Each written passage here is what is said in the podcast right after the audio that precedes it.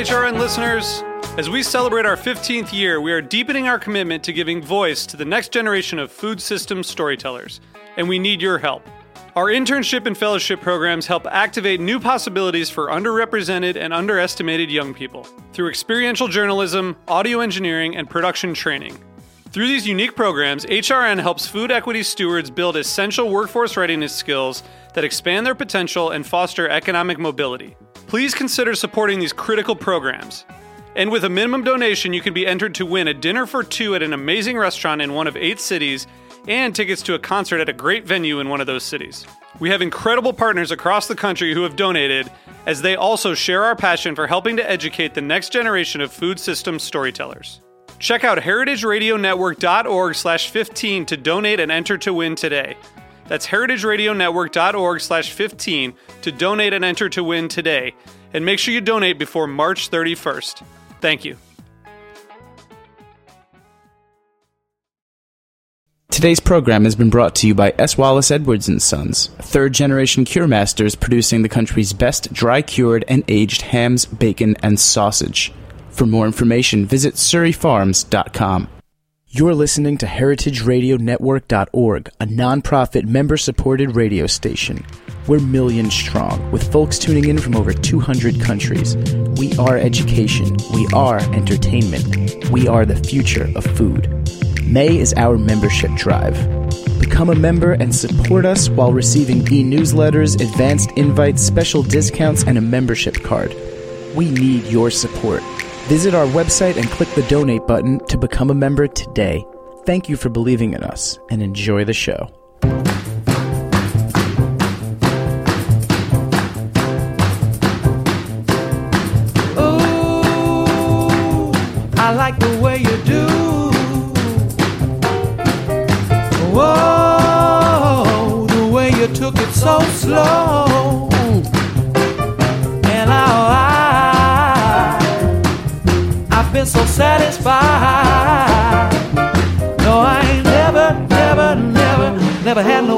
This before.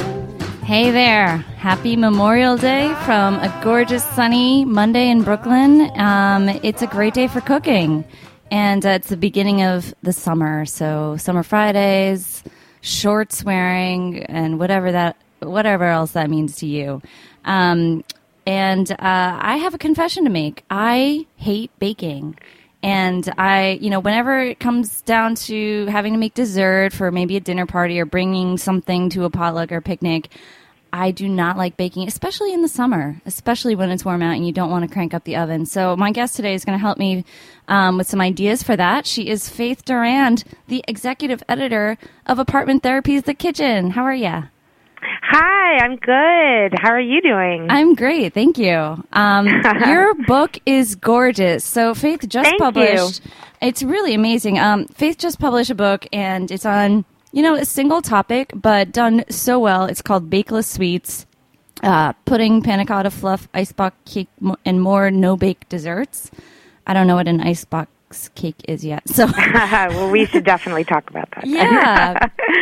So, um, tell me a little bit about the evolution because y- you have an interesting um, uh, position because you see what a lot of people enjoy reading when it comes to recipes. Yeah. Like mi- five million people read Apartment Therapy's, The Kitchn. You've been editing it for I don't know how long, ten years or something. Oh yeah, not quite. That. It's about five or six years now, and yeah, and we've grown a lot, and so it's really fun to watch what people respond to on the web. You really Right. get this kind of inside view on what America wants to eat, um, and so And the that's book a definitely unique. came out of that. That's a unique position that you're in to to edit um, a, such a huge website um, and see it's such a well um, not only a huge website but a very well read and very um, vocal community of commenters too. We So- have such a great community. Yeah. Yeah, they're great. We love them. so congrats to that. And this is your first book, right? That you've published. I actually did another book called Not Your Mother's Casseroles a while ago, but it was under um, a specific brand, and so in some ways, I feel like this is my first kind of book out of you know that's that's As really Yeah. Um, although I love casseroles as well. That was a really fun book to Right, do. right. um, but for summertime, this is definitely a better book. So it's fun Yeah. to get out there and talk about it. Um, you say in the introduction, um, this book is about no bake desserts, and um, you know even pie crusts in the icebox desserts chapter are no bake. Why? Because it often seems like baked desserts get all the attention, and I wanted to throw this easy, pleasurable category of sweets its very own party. Um, so yeah, bakeless sweets. Tell me more about this because I came up with pudding. You know, maybe um, I don't know creme creme brulee. Is that, yeah, that's bakeless. Mm-hmm. Okay. Yeah, well, it's often baked, but I do it bakeless in this book because I find baking puddings and water baths a little bit fussy. I get, I mm-hmm. always seem to mess it up, and so I really like the no bake. I, I would prefer to do it no Yeah. bake, so I do a no bake creme brulee in here. Um, but yeah, I mean, I think pudding is just something that everybody loves. I mean, I make butterscotch pudding for parties sometimes, and people are just like, "Oh my gosh, did you, did you make this from a box?" You know, and I'm like, "No, No. you don't need a box to make butterscotch pudding." And it's just so pleasurable. People seem to really love it, and yet everyone's shelves are packed with books on you know baking, and I, and I love baking too. You know, croissants and cakes and cupcakes and. um cake pops wherever those fall and the Yeah. bake no bake thing um but you know but in the end i was just like there's really no book out there for for just pudding and panna cotta which are i think some of the best Flan. and easiest desserts Uh, what else is there? Similar. There's like you know every culture has a similar. There's like mango Thai sticky um, rice pudding that you have a great Mhm. recipe for. So you really travel the globe here, and I love like the sophisticated touches. Like you have this rose and berry pudding. Um, Yeah, I love there's that These really cute peach jellies with cherries stuffed inside, and it's kind of like that you know '60s little housewife Jello molded thing, but yeah it's made with fresh peaches instead. Um, exactly so exactly How, did these powdered instant puddings and Jello? Um, sorry to single out that one company, um, but you know what I mean. gelatin desserts come to like just erase our understanding of how to make desserts, like panna cotta. I, that's a really good question. I read a little bit about that while I was doing the book, you know, and I just think it was part of the movement in the, you know, 40s and 50s and 60s of, you know, these growing food companies to really make home cooking more quote unquote convenient. And there there were a lot of great advances, you know, in food packaging and processing during those times, but it also sort of flattened out some of our historical knowledge of, you know, just how easy some of these things can be. You know, gel- making gelatin at home, all it takes is like a pinch of, you know, unflavored, gluten-free gelatin, And un- you know, and then and fruit juice, and you can put them together, and it's basically Jello jigglers with and it's no just extra. as fun. Yeah, Yeah, yeah, it's really delicious and and easy. that blows but you my don't mind. need a box. Yeah, it, it's just amazing how that whole category um, is associated now with these like bright food coloring and artificial flavors. Yeah, it's unfortunate, I think, because these desserts, number one, they're very easy. Number two, they're naturally gluten free. So everybody who needs to eat gluten free, these are just, it's a whole other category that doesn't need special flours or leavenings or anything like mm-hmm. that. But then also, the one, one of the things I really love about no bake desserts is it's much easier to control the amount of sugar in them. Again, a lot of people Oh. are very sensitive to sugar, and sugar in baking is is a, it's a big part of the chemical process. You adjust sugar in a cake recipe at your own peril, or Oh. you know exchange it for Splenda or whatever. It's tricky. Whereas in a pudding, you can add just as much sugar as you I like without changing the texture. That so is very these- true. Yeah. yeah, I mean these aren't, you know, I wouldn't call these like health recipes. These are very indulgent. You know, I like really really delicious desserts, but if people are sensitive to that, it's it's just another advantage of pudding.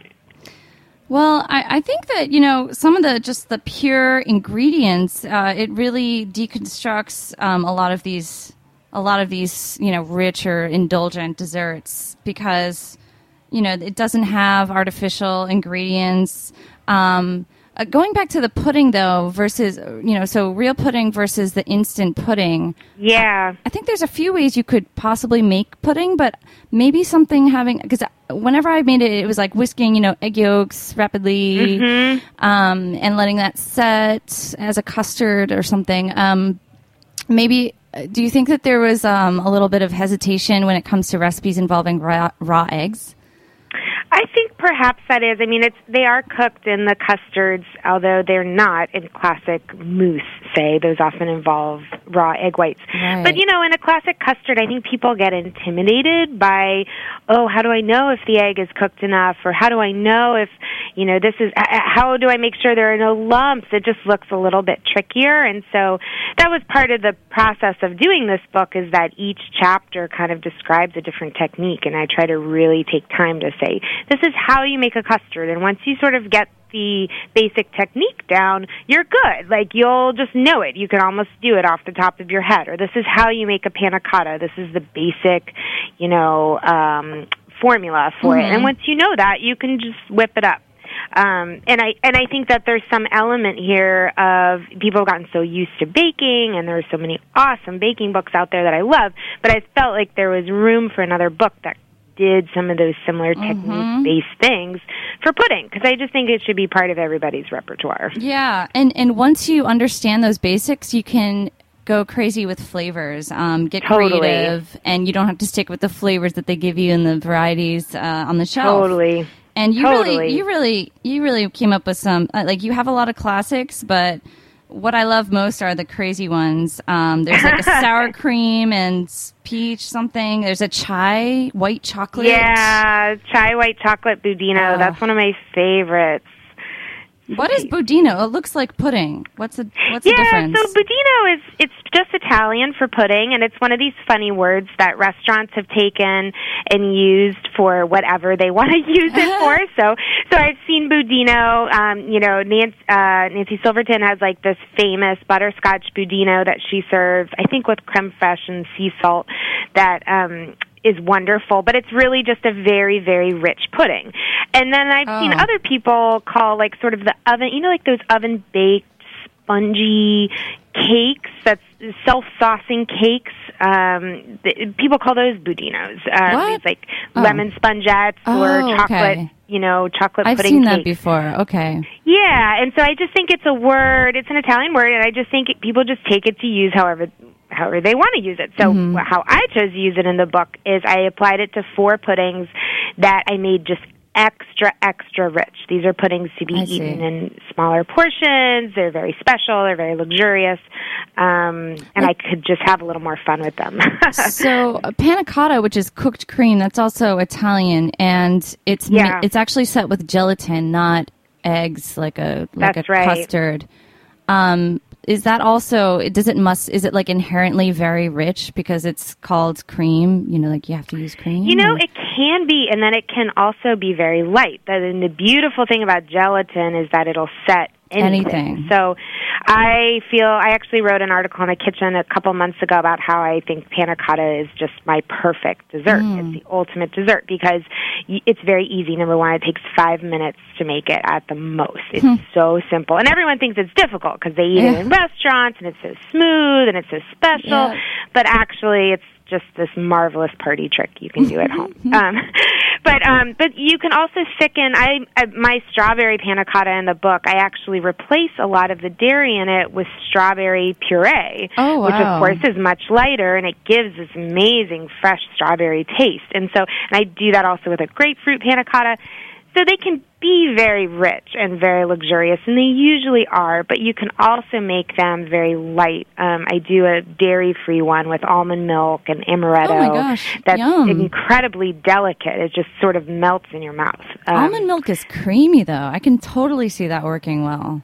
Yeah, It's really, really delicious. Yeah. I I didn't do much with soy milk at all in this book. I found that I didn't love it in pudding so much, but almond milk and coconut milk are really wonderful for the dairy free, the dairy free crowd. I've seen yogurt used a lot for panna cotta, like in recipes. and Yeah, I do that in here too. Although my favorite is sour cream. Sour Uh-huh. cream in a panna cotta is rich and Similar, yeah. wonderful. I That's my favorite. Well, now with strawberries, I was at the farmer's market uh, two days ago, and there's just strawberries everywhere, and they smell so strawberry y and Yeah. fresh. And I know I'm going to let some of those um, get a little bit past their prime in my fridge.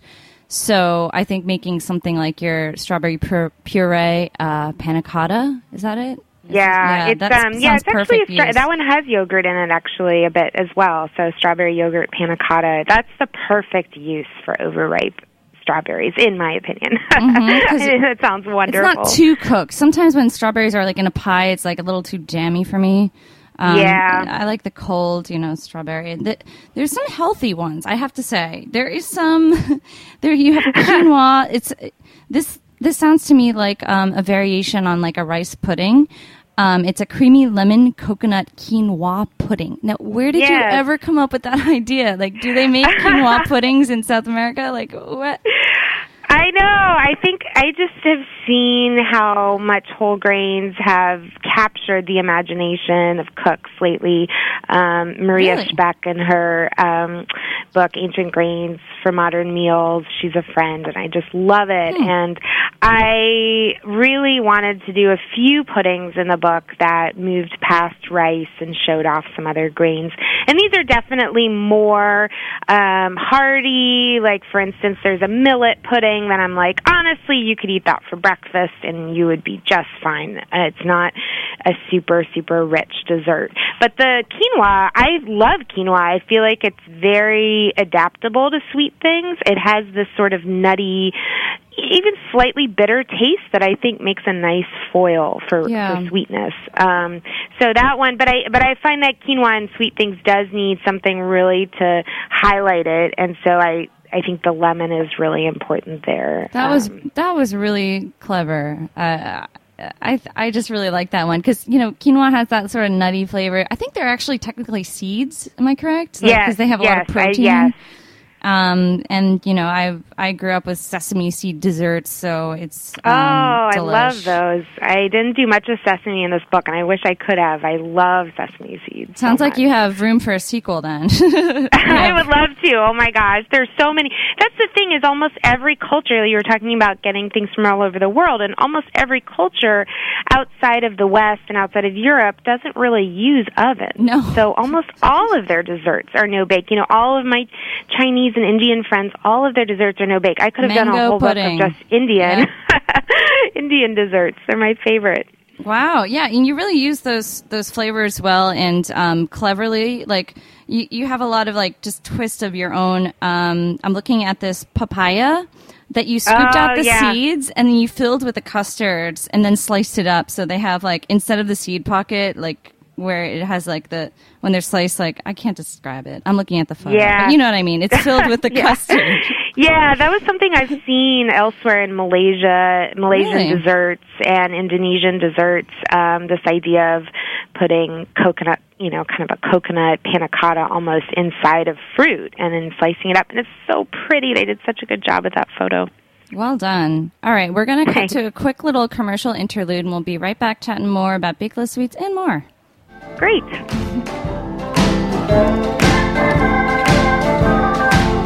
Oh, well, I This song is called Thank You by the California Honeydrops on the heritageradionetwork.org. Keep it locked for more Eat Your Words with Cathy Erway. Oh,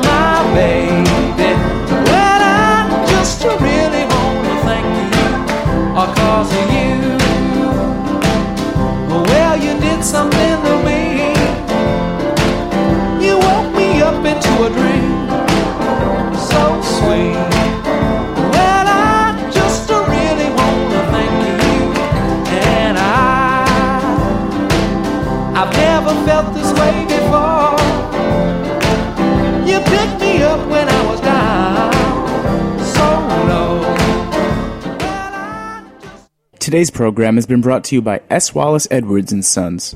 Edwards Surryano hams are aged to perfection for no less than 400 days and hickory smoked to achieve a deep mahogany color. The Edwards name is well known for its world class aged and cured meats. Their exclusive curing and aging recipe produces a unique flavor profile that enhances the quality characteristics of Berkshire pork. Optimum amounts of pure white fat marbling contribute to a flavor that's a delicate, perfect balance between sweet and salty. For more information, visit www.surryfarms.com. Hey, hey, we're back chatting with Faith Durand. She just came out with Bakeless Sweets, a wonderful cookbook, and she's the editor of The Kitchn. Um, how are you? Hi. Um, so you're based in Columbus, Ohio. I am. Um, is that a big foodie town, or is that? It actually is. It's really it's a really good town for food. We have really great markets here and some really and of course Jeni's ice cream is here. I know a lot of Oh, people have right, become right. big fans of Jeni's ice cream and um so yeah, it's it's a good town for food. So, how did you balance um, working on this cookbook and I guess your last one too? Um, you know, you have a busy job running the whole site. Um, eh, you know, making sure all the posts and this is like a constantly updated kind of blog or site. Yeah. So, uh, what was it like? Like, did you have to take time out? Like, how did you? Did you think this was ultimately a good thing for the Kitchn as well, or like?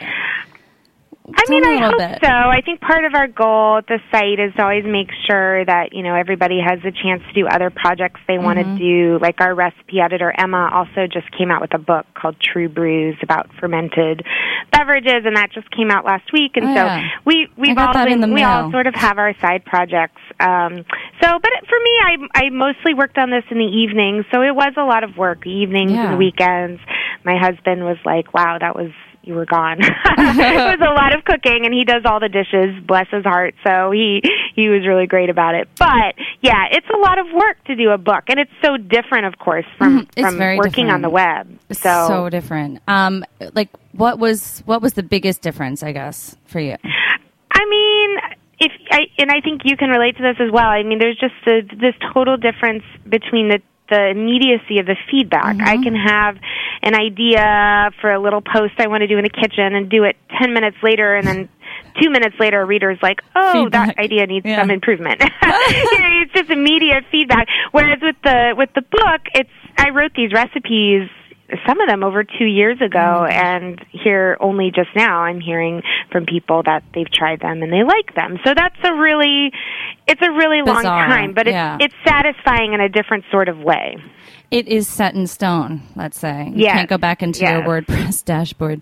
Um, so. uh, Like, did you come into food writing hoping to write cookbooks one day, or did you, you know, uh, what was that for? What was that like for you? Like uh, the whole evolution of, Of transitioning yeah. to a print book, and just ended up writing this, you know, this website instead. And You know, I've always done a lot on the web, and I really love the web. I feel like the web, uh, writing on the web sometimes gets short shrift from writers. It's considered, you know, very ephemeral or not very good and certainly it's very easy to publish on the web and you can you can write a lot that doesn't go through an editorial process but on the other hand the web has so many possibilities for interaction and um, just new kinds of knowledge being distributed. I, I just find the web totally fascinating, and I've always been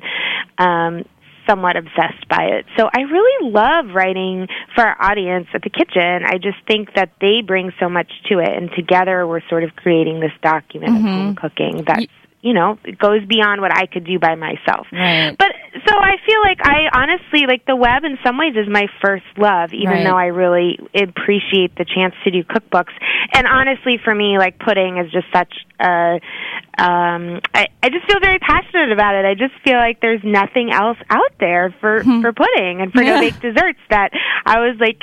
This just needs to happen. So I Right. I feel very passionate about the about Yeah. the topic. I mean, you and I clearly share. Like, we grew up with the web, you know, first Yes, and yes. foremost. And I, I guess a lot of people in our generation, the ones uh, you know further, are going to be encountering their writing, um, getting their feet wet the same way. Um, Yeah. Do you plan to write more books?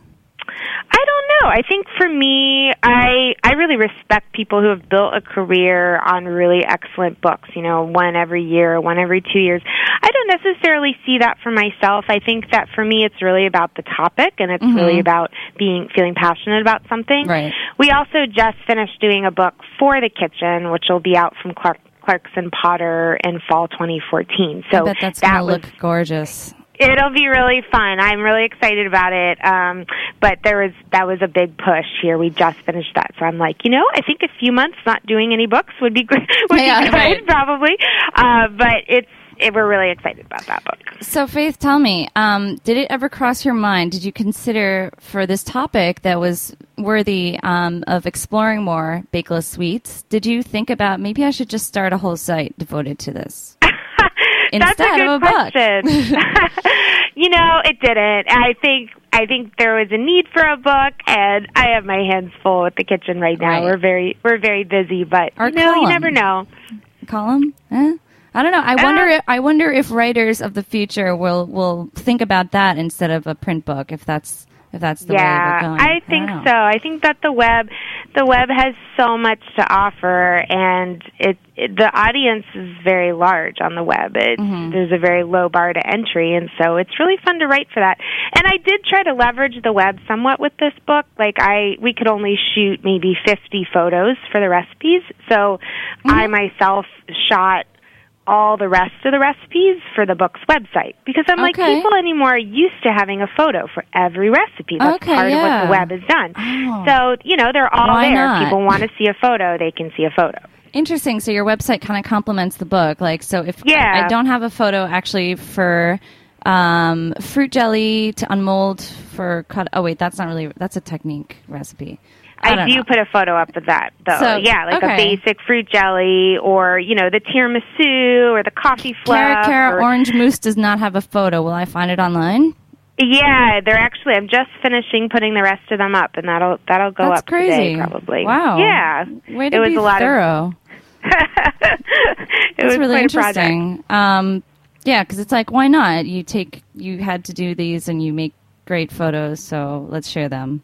Um, that's that's fascinating to me. Um, so uh, we talked a little bit about some of my highlights. What hands down, like any one favorite food or recipe from this? Um, you know, well, we mentioned icebox cakes earlier, and I have to say, that icebox cakes are a real love. So basically, What an is it? icebox cake, I yeah, so an icebox cake is this sort of. I think of it as being very Midwest, although it might be Southern as well.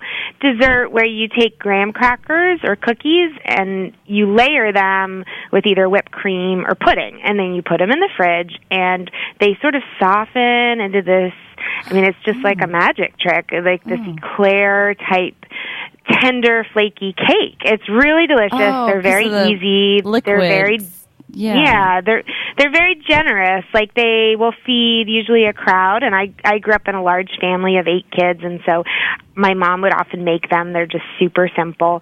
And so I have a real love for those. I I think that they make people happy and also I did a strawberry icebox cake on the Kitchn a couple years ago and it's been viewed like a million times, maybe over a million times. So it's it's one of our more popular recipes and it was definitely part of my inspiration for the book. It really brings the web into the book because Wow. I saw, oh my gosh, all these people love this icebox cake and I don't see any books out there Huh. That really focus on this. So I think it's time for one. I get it now. That's that's pretty clever. Like crushing the the bottom and then getting it all you know refrigerated and the ice box. It's a really cute word. Yeah. I don't know why I never heard. I'm so East Coast. I don't know. They're so easy. They're so simple. You should totally you should totally try one. You can put in fresh fruit, you can just use whipped cream, and they just they're the greatest picnic dessert. all right. So it's Memorial Day. What are you cooking today for this? I don't know if you're having a party or something, or just doing something nice. Oh man, I just got off a plane. I was actually in London all week, which was really lovely, especially because Oh, they're so good with puddings. Obviously, Uh-huh. um, I ate strawberry fool and jellies and galore. Um, so today I'm going to keep it pretty simple. I'm probably just going to grill some chicken and and and relax at home. Right. Take a break. That sounds Yeah. good. Um, so uh, that's about all the time we have for today. And um, definitely check out more of Faith's uh, writing on The Kitchn. That's without an E, it's The Kitchn. Uh, dot com and uh, Bakeless Sweets is out on stores. Um, beautiful photography, by the way. Um, you can't see that on radio, so you'll have to go check it out in stores. Yes. Um, thanks everyone at Heritage and happy Memorial Day. We'll see you next week.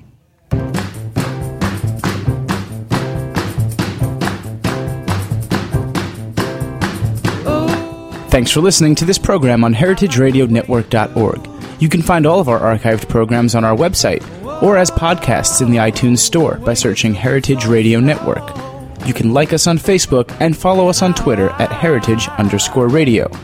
You can email us questions at any time at info at heritageradionetwork.org.